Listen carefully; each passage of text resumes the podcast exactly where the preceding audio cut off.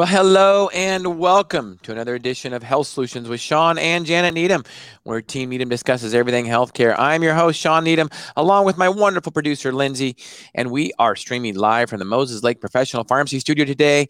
And you don't want to miss this episode. This is going to be a very unique episode. We are going to have a patient tell his story about navigating the medical system, corporate healthcare, we've called it, hospitals. Um, he had kidney stones and he tried in horrible pain he'll tell us more about the details of that and was trying to get into a hospital and just couldn't get any surgery done and we are going to welcome back Dr. Jared Wallen. He is a urologist and, of course, an expert on this matter. And he is going to tell us how Ryan could or maybe couldn't have uh, been able to get in quicker so he wasn't in as much pain for as long. Is it a system problem?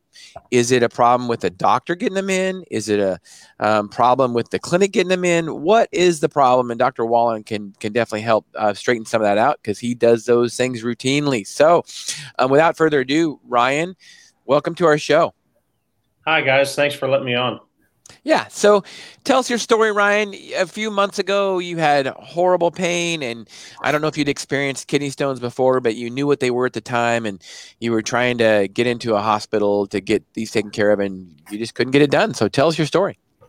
So before I had the kidney stones, I've been dealing with the insurance for quite a while. So in 2014, I started getting a tumor on my neck and um, from thyroid and the day I was supposed to have it done, I found out that my ex wife at the time had canceled my insurance. So I couldn't get it done. And then I tried to get that done in 2020. And of course, COVID happened. So they rescheduled that for the summer.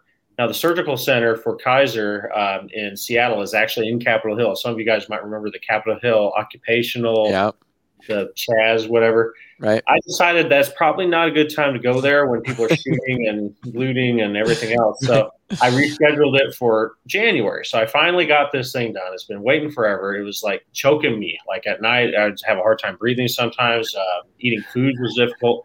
I get the surgery done. And immediately after, I just had this hard time peeing. Like I just could. It's like you. It's like you wanted to pee, but you couldn't. And I kept mentioning it, and everybody said, well, it's probably just side effects. And it kept getting worse and worse till finally on February 2nd, I know the day because it was so painful. I thought I was going to die. I thought this is going to be it. I got to hurry and get to the hospital. And after a few tests, they finally figured out that, yeah, you have kidney stones. And that's when they gave me the Toradol, which was by far the best stuff you can take for kidney stones. Uh, morphine didn't do anything. But I sat there in that hospital bed for hours waiting for a uh, ambulance. And I thought, like my buddy, I live right down the street. You know, he could pick me up and take me there. You don't have to. I don't want to use an ambulance. You know, I know those are expensive.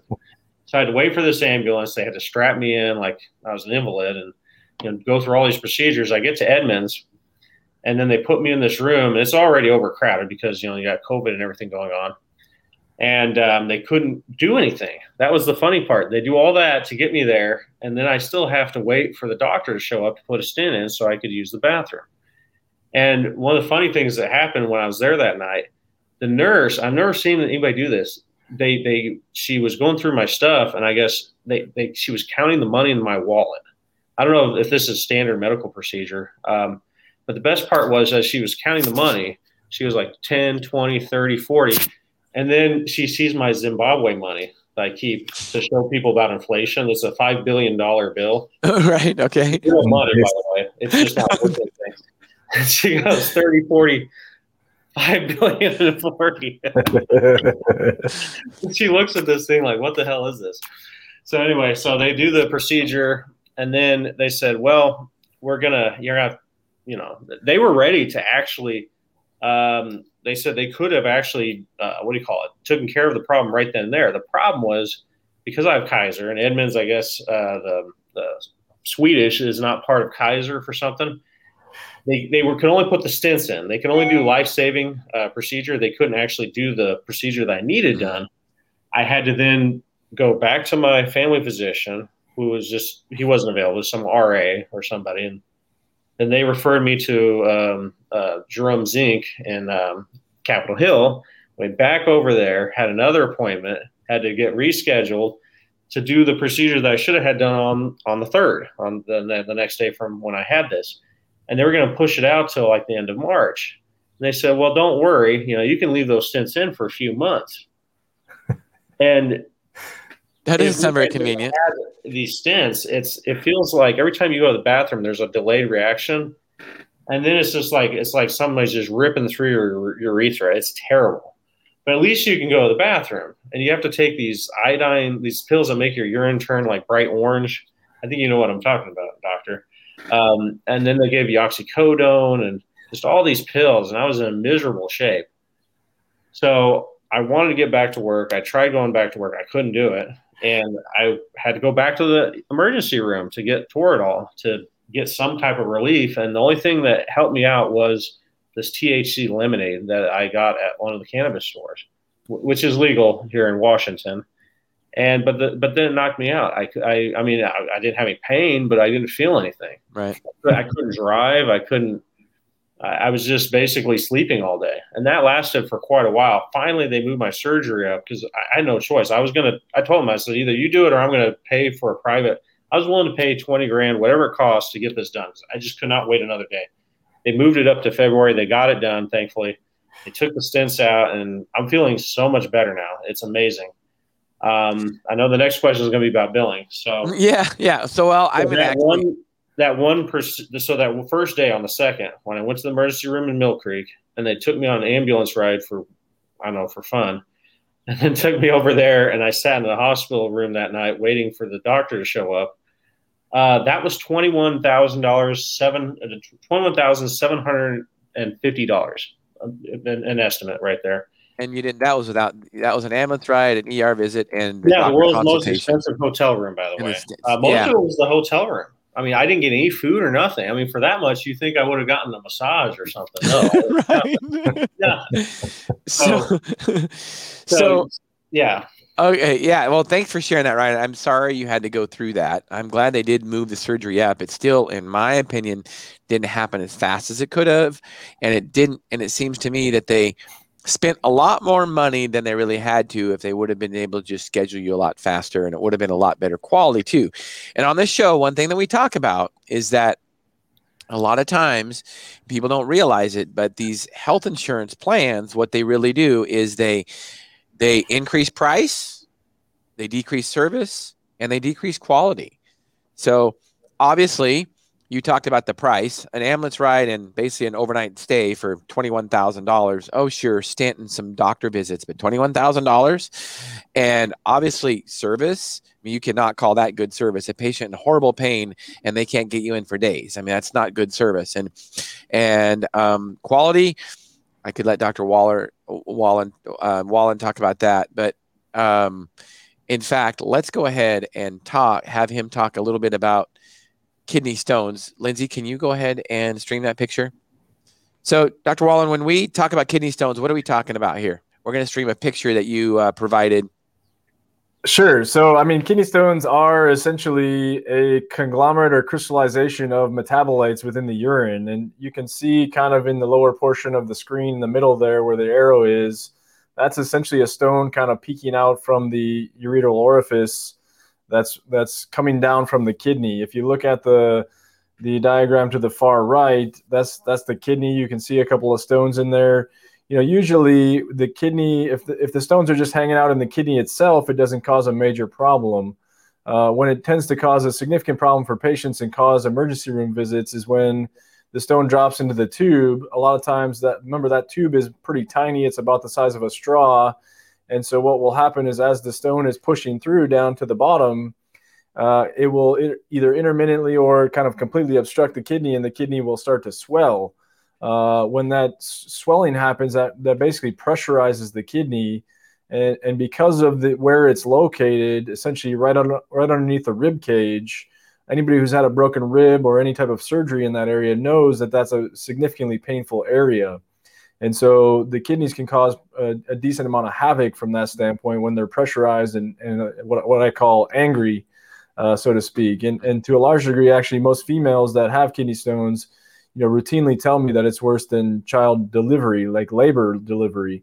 Um, and so, you know, from that standpoint, they even if they're small, they can cause a significant amount of problem, um, you know, for the acute uh, patient. Okay, thanks for that uh, explanation. Now, I do have a quick question. Is there any, Dr. Wallen, is there any um, relationship to him having thyroid surgery and then all of a sudden, for the first time in his life, having um, kidney stones? Well, that's a great question. So, you know, ultimately, it, it may be potentially because of the thyroid, whether whether it was thyroid or parathyroid. Oh, right. Is, is a big difference, right? So, thyroid, maybe not so much, but if there was some involvement in, in the parathyroid glands with hypertrophy or, or other types of swelling or masses, remember the, the parathyroids play a big role in your calcium metabolization right. yep. and control that. And so, certainly, the most common metabolite that we find in stones is calcium, uh, whether that's calcium oxalate, calcium phosphate, whatever. All these different little things that crystallize and form stones, just like you see stones out in, out in nature, out in the world. That's basically minerals that have basically crystallized and hardened together. This is exactly what stones are, but they're within our urinary tract. Obviously, you can get gallstones or other, you know, stones in the gallbladder and other places, but specifically talking in the kidney today. Yeah, and that makes sense. So calcium is divalent divalent ion, and so it's not soluble. So that's why it it um, creates a stone. That's right. interesting. I never even thought about the thyroid parathyroid thing for calcium metabolism. Yes. So thank you for that, Dr. Wallen. So um, Ryan, back to you. So tell us a little bit about. You're still waiting for some bills right now, correct?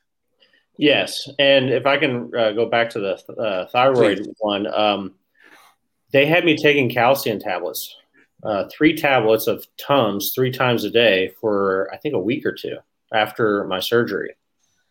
So that might have been what. Now I think I might have had. I mean, a, a, centimeter stone is pretty huge, so I think I must have had some of it beforehand. But I, I mean, I had like five or six kidney stones, so it was quite a bit. But as far as the billing, um, well, first they give you an explanation of benefits, and it's this huge packet.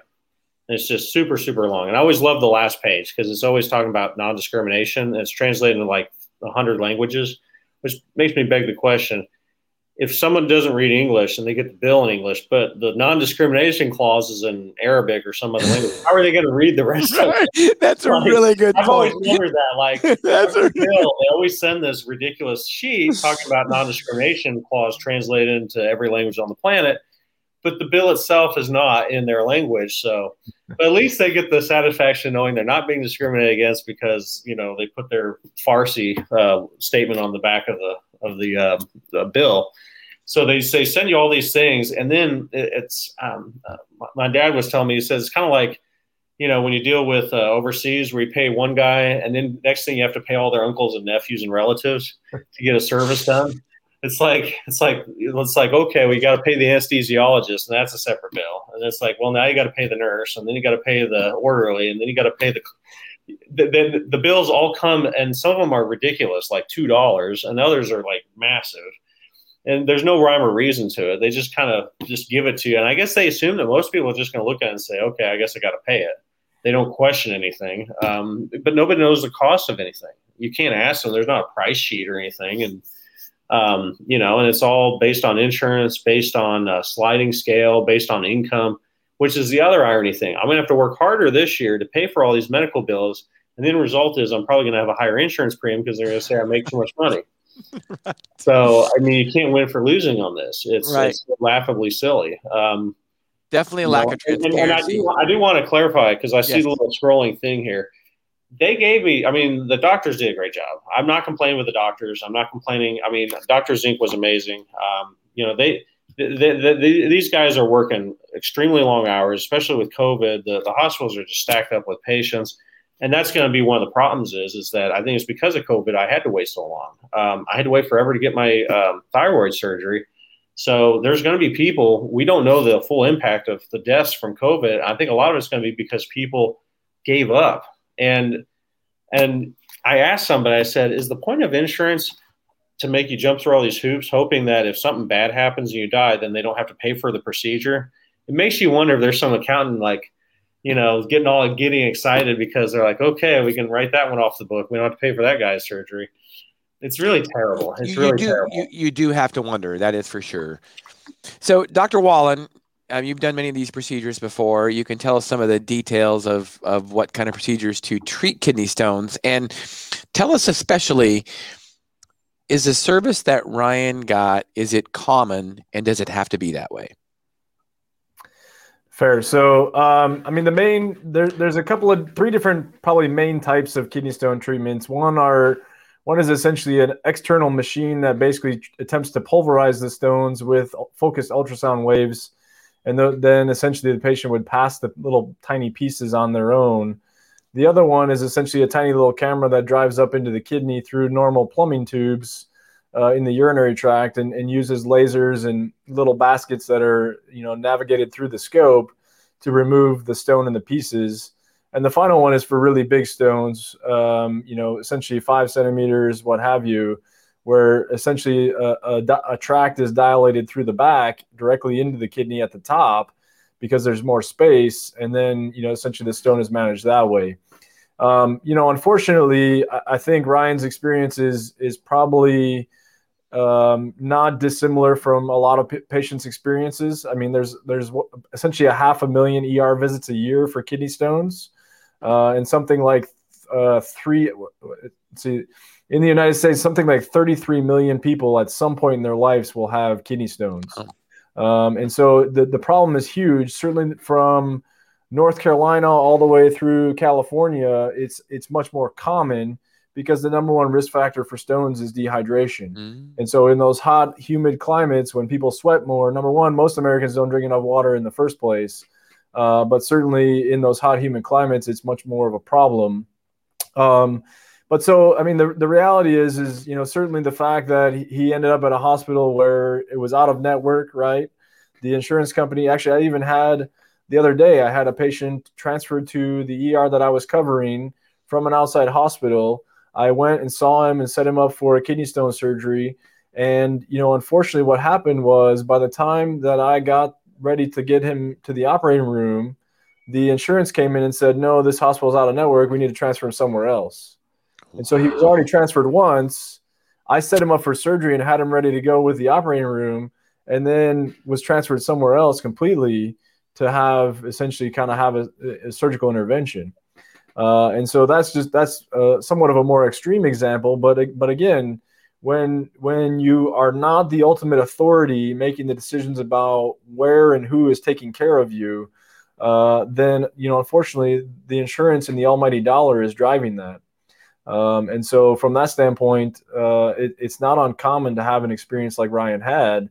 Um, you know the reality is is that uh, kidney stone surgery except for the one that goes through the back is usually an outpatient t- style surgery. And so you know if the stones are small and they're in the ureter tube, there, there are sometimes what we call medical expulsive therapy where patients attempt to pass the tiny little stones on their own without having a surgery. Uh, because obviously, anytime we operate on people, there's always risks associated with that. So if we if they're small and we can try to do that and have them drink a bunch of water and give them some medications for pain and and attempt to have them pass them on their own, that's great.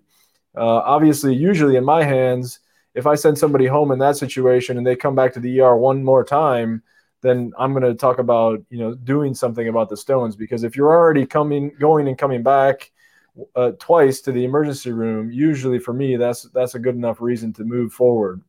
Um, obviously, if there's a lot of stones, it sounds like Ryan had you know stones on both sides plus you know multiple little stones uh, you know throughout the system if there's a lot of stones, then certainly sometimes that that's also an indication for earlier intervention. Um, and, and, obviously, to some extent, you got to remember OR time is a commodity, your surgeon's time is a commodity, and and matching those two things up certainly plays into it. But otherwise, to a large degree, um, you know, it, it shouldn't be something that delays major amounts of time.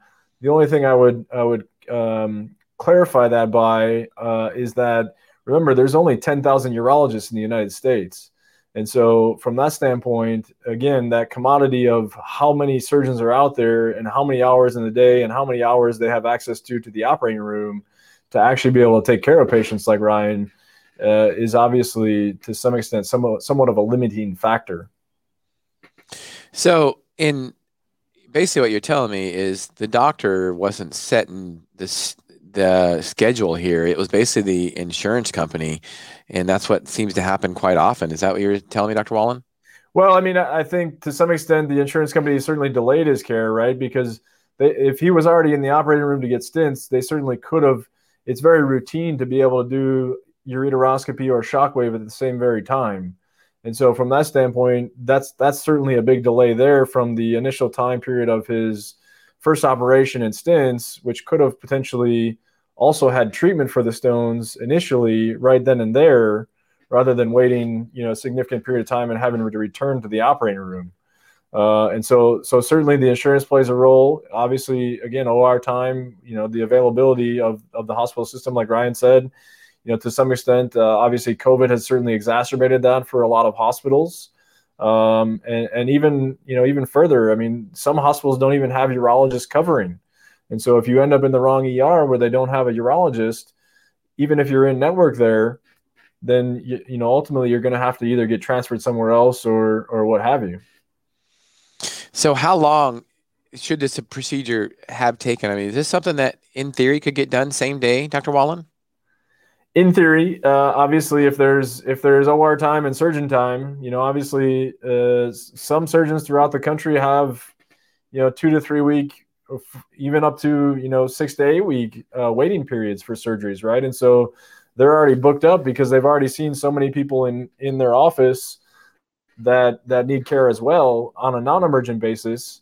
Uh, that to some extent, sometimes you know, adding another one into the day is a bit difficult to do uh, when you're already doing you know six or eight uh, surgeries already um, you know you just have to be able to play that into into the the pile of, of things to do um, in theory i mean obviously the the essentially the first time somebody presents to the emergency room that could trigger an operation and and again usually kidney stone surgery is outpatient except for uh, the one that's performed through the back which again is i think less so performed these days than it used to be but but for the to, for the large majority of patients, you know, that usually would potentially maybe be an overnight stay, if even that, depending on when they showed up to the hospital, and and obviously to a large degree the availability of the surgeon and the operating room. So, Ryan, how would your expectations have been exceeded? What what was your expectations of how you should have been treated? I was hoping to get it done that day. I mean, or that night, or the next day, or within that week.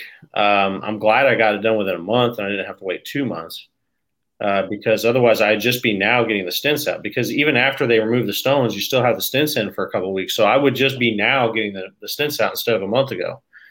Um, I did want to ask the doctor this. So I've been I, I had a chance to read up on uh, healthcare in other countries, particularly India. In India, they put you in like a, a beachside villa the costs are much less. Obviously, travel is limited now because of COVID, but it, assuming there's no COVID, I mean, couldn't I have just booked a flight, gone to India, pay a nominal fee, and had it done there, and then recovered in like a beachside villa? That sounds like a lot more fun than what I actually got went through. That's a great question. Whether or not they have the same standard of equipment to be able to take care of you the way that that you were taken care of here is a different story. And certainly, again, United States, the healthcare system is uh, problematic in costs, right? We all know that there's at least you know one trillion or so that we could probably shave off of the the total healthcare costs in our in our country, probably pretty much like that. But unfortunately, we have a for-profit driven system with insurance companies and and uh, essentially hospital systems and et cetera that are that are also beholden to their shareholders. Um, you know, again, I mean, if you look at the top four insurance companies uh, in the last decade, they their their stock prices have gone up somewhere between 500 to 800 percent. Uh, and so that's not that's not coming to me as the physician. That's not re- being returned to you as the as the patient, but that's going to some third party that's you know bought United Healthcare stock or whichever stock you you want to throw out there. Well, and not let's not forget that you know hospitals in 2019 made record profits too. And I, you know, I, I personally, you know, you could argue that COVID they didn't make profit in 2020. And I don't know if the numbers have really came out yet, but hospitals have been really benefiting off COVID. They have they have made a killing off of it, honestly. Um, made a lot of money on it. And I think hospitals and insurance companies are they're like cartels. They are in collusion with each other to really rip off the patient. Um, I really honestly believe that because they here's the one thing too. I got nothing wrong with anybody making money. I'm a capitalist. There's nothing wrong with anybody making money. Here's what I have a problem with. They call themselves nonprofit or and or they're non-transparent. You know, I mean, go to a hospital, Ryan, did you ask them how much the bill was going to be? Did you ask them a price? Did they know? Nobody knows anything. Right. And, I mean, that's ridiculous. There is no other industry like that. Right. Well, and then the other problem is when I was out in Port um, Angeles, it's a much smaller town. If you guys know where that's at, so I know where it's at. The doctor may not know. It's it's basically where the the fictional Twilight took place. It's kind of out near Forks in that area. So very, I didn't know that very rural. but um, the people they were dealing with in that hospital, a lot of drug addicts, and they don't have any money.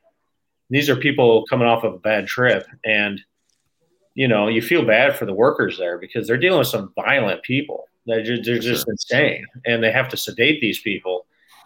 They don't have really much time to deal with people like myself and others that are just coming in that have routine in their mind routine problems. Um, so that's that's the other issue is is that uh, you know any other industry there is a, a, set price, but they can refuse service. They can say you know no shirt, no shoes, no no service, or if you don't have money, I'm not going to give you a hamburger. With uh, the medical field, you know they have to serve you even if you have no money. The question is who's going to pay for that. That's always been the problem, and of course we know the government's answer was we'll just make everybody else pay for it and then we'll just kind of pool all the money and somehow it'll magically work. And what we're finding is is that um, the we're getting we're uh, healthcare is becoming much more expensive. You're getting less of it and, and the resources right. are getting more and more strained. Right. And so if you need something done you either have to find a private option if you have the money and just pay for someone else to do it or go overseas because you might wait too long. You might be dead by the time the procedure happens you know? Well, there's a lot of private options coming coming out. That's for sure. And many times paying cash is you know a, a, big benefit for multiple reasons you get better service you get in quicker um, you know uh, many times higher quality and of course a lot lower price you get transparency so and let's let's let's back up ryan it hasn't always been that way and it used to be that healthcare providers could refuse service now don't don't get all jumped up, listeners and viewers, about oh, I can't believe a healthcare provider could could could refuse service. That didn't mean they did. I'm just saying they used to be. But now, with the government regulation, if you accept Medicare and Medicaid funds, you absolutely cannot in an ER refuse service to anybody. That's part of the problem. People know that. They take advantage of that. So if in a different system where the government wasn't basically holding people hostage with a with a regulation and they were able to decide if somebody needed care or not. Because let's face it some of those people that are pain seekers that are um, pain med seekers they probably don't need care and an er could turn them away but legally they can't now because they would then lose their medicare and medicaid funding. So let's go back 75 85 years before medicare and medicaid there were Lutheran and Catholic hospitals, Ryan, that were not funded by the government, and they were able to decide who they served. And guess what? They didn't really turn people away. And the people probably got taken care of better. And there wasn't as much abuse of the system. So, there again, what do we attribute this to? We attribute to government intervention. I wrote a book about it. The book is called Sickened how the government ruined healthcare and how to fix it. I truly think you can look back on all of this and you can look at steps the government took to mess the whole system up. You have Kaiser Insurance. That's not Medicare, that's not Medicaid. But guess what? The insurance market is so highly regulated by the federal government that there really is no such thing as private insurance anymore. It is all government insurance because they are told what to cover at what price. So that doesn't sound private to me. So what happens? They essentially have a monopoly with hospitals. They tell you where to go and they decide what price to pay. And it has nothing to do with patient care or very little. Dr. Wallen, you want to comment on that? Yeah, I mean, I think that's a good segue into the the Wall Street Journal article that just came out recently, right? In in California, where at the very exact same hospital, depending on which insurance you had, your C-section could cost somewhere between sixty five hundred dollars, that's six thousand five hundred, and sixty thousand dollars. Again, that's dependent on your insurance. Right. It's not like you're going and ordering a, a, a completely different vacation package you're you're getting the same service, you're getting the same exact interventions, and and you have a tenfold uh, increase or yeah, tenfold, yeah. hundredfold, right? Uh, increase in in the amount of money that you have to pay. Um, so you know, from that standpoint, uh, to me, that's that that just goes back to this transparency piece, right? And so, you know, you mentioned it earlier, being able to be what we co- kind of have kind of termed more so these days, uh, essentially kind of a cash buyer of medical care.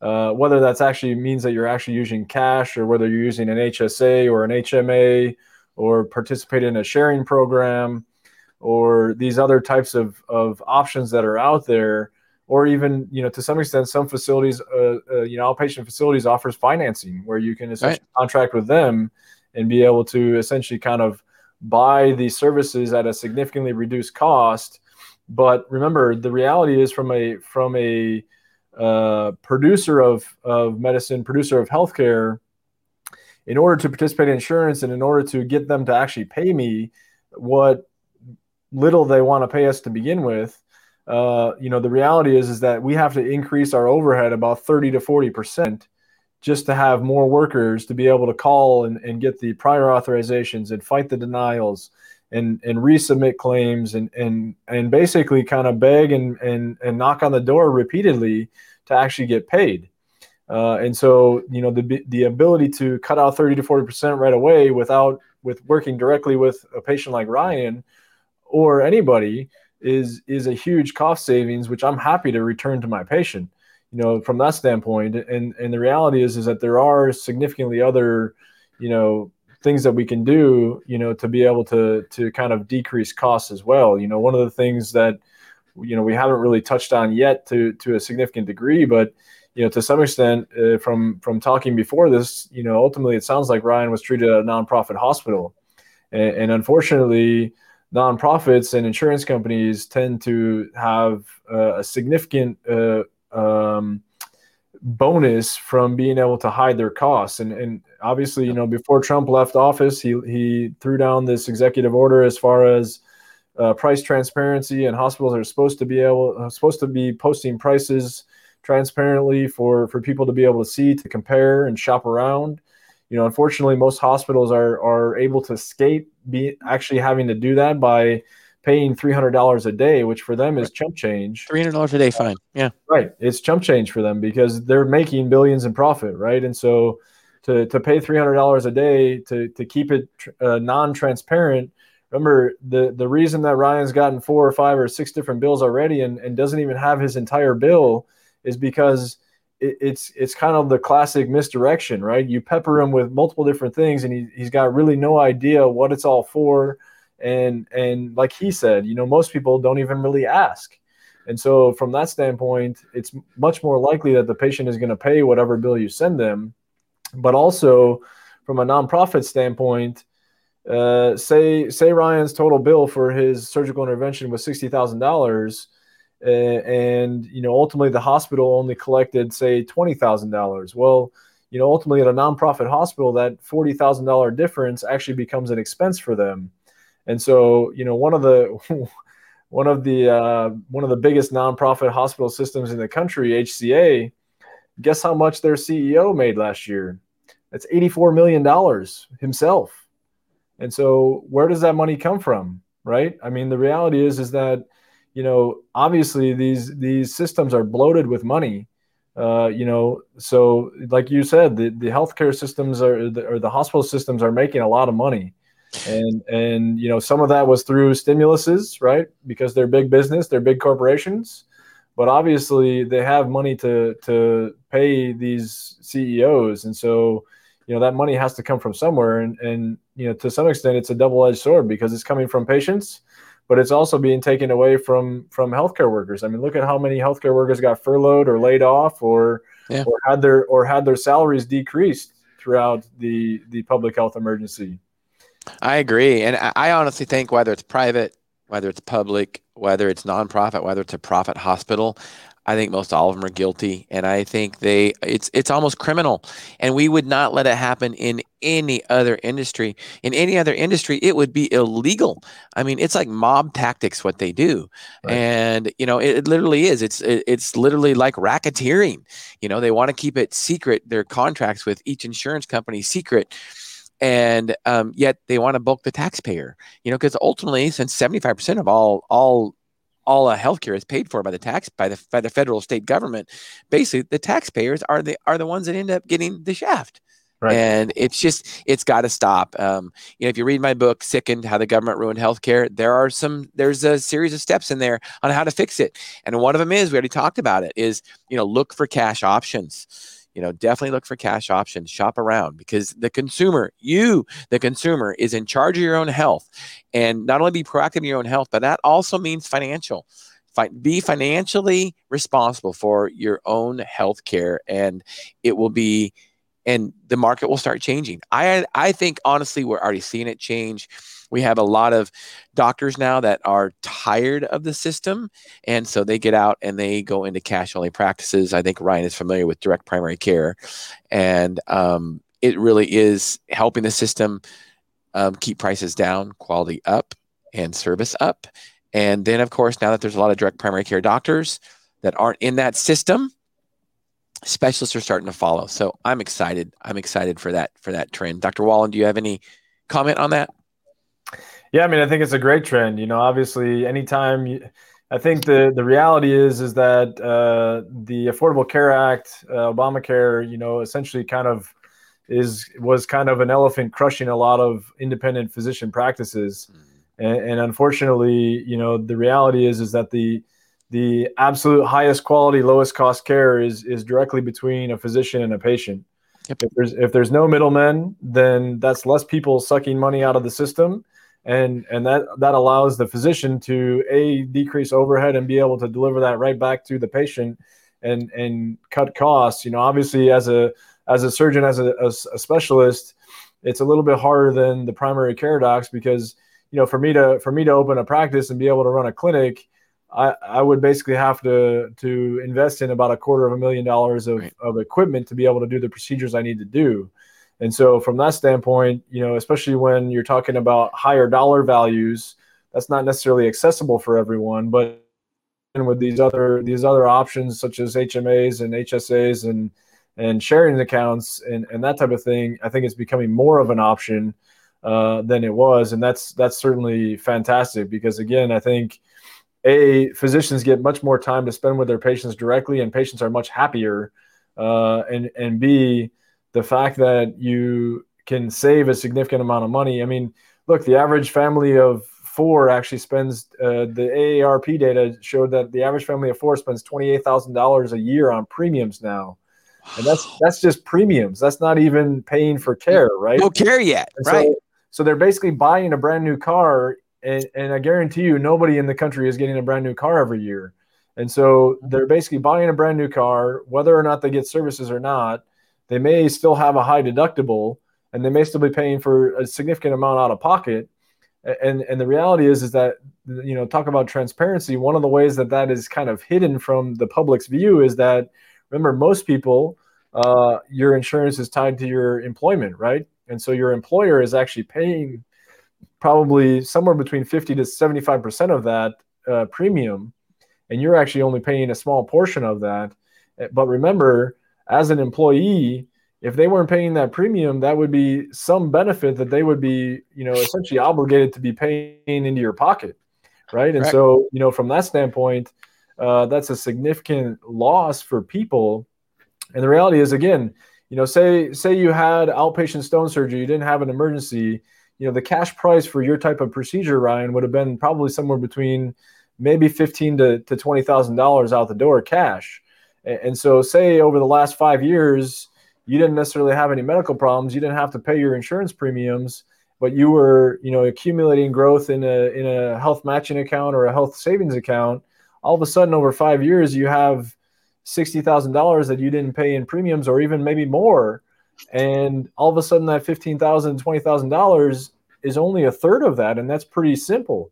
Rather than continuing to be peppered with more and more bills and, and paying the premiums and, and paying out deductibles uh, for the insurance and the beauty the i think the real beauty of that it, it, being a cash buyer in the medical system is you get to direct your care.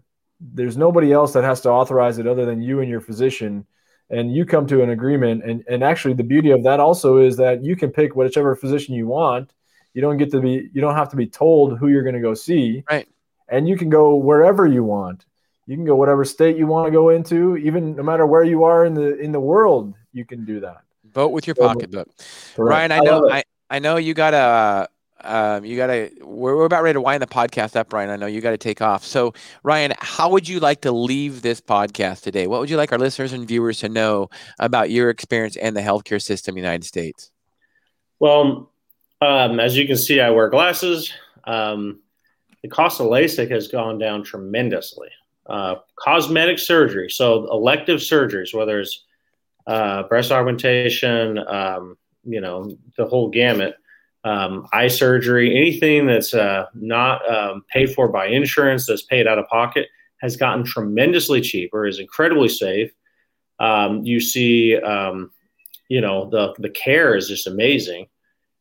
Why can't we have that with regular hospitals? You know, and we all know the answers because the government regulations. It's it's collusion. You have government colluding with private insurance, colluding with these uh, these hospitals and uh, we suffer the consequence. And the irony is, the solution that we seem to hear is, is well, we need more government. Right. We need more, we need more collusion. We need less care, and then that's going to bring the cost down. And it's just, it's just not going to happen. As you mentioned, uh, doctor, there's only so many urologists. You know, the cost of getting a, a, doctor's license. I had a good friend that went to medical school for ten years. Um, it's it's expensive and a lot of people are not going to medical school um, because it's so much mm-hmm. uh, work and it's the standards are so high.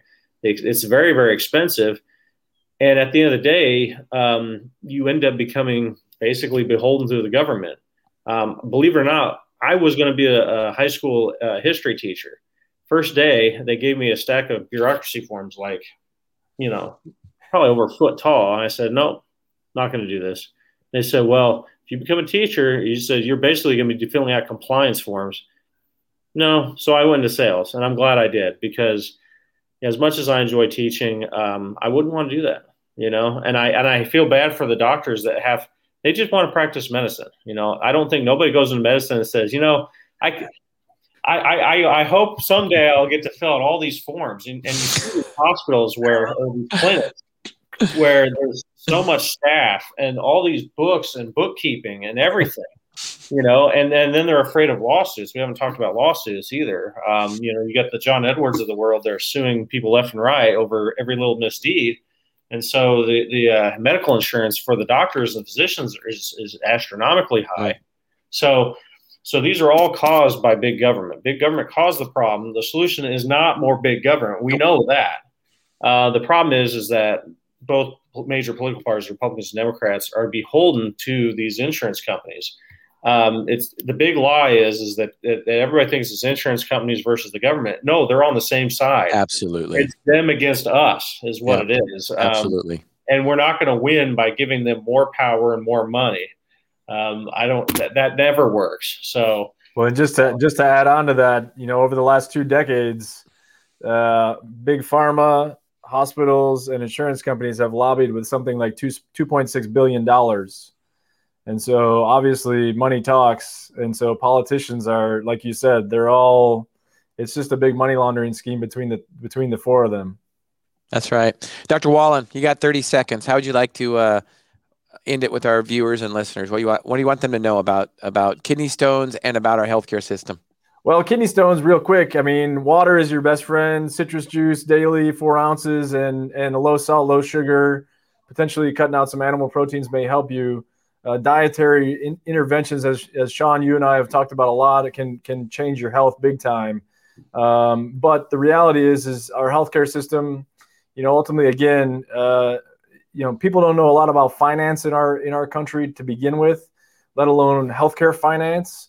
And and really look into these other options, folks. The the reality is is that there's a better way, a, a way that you can make the choices you want to make, rather than having somebody else tell you what to make and and whether or not your doctor is actually you know making the choices or or able to do what they recommend for you because the reality is is i mean i even had an insurance company send me a, a, letter in the mail that said you know for this specific diagnosis i shouldn't be prescribing this medication because it could quote unquote be contraindicated.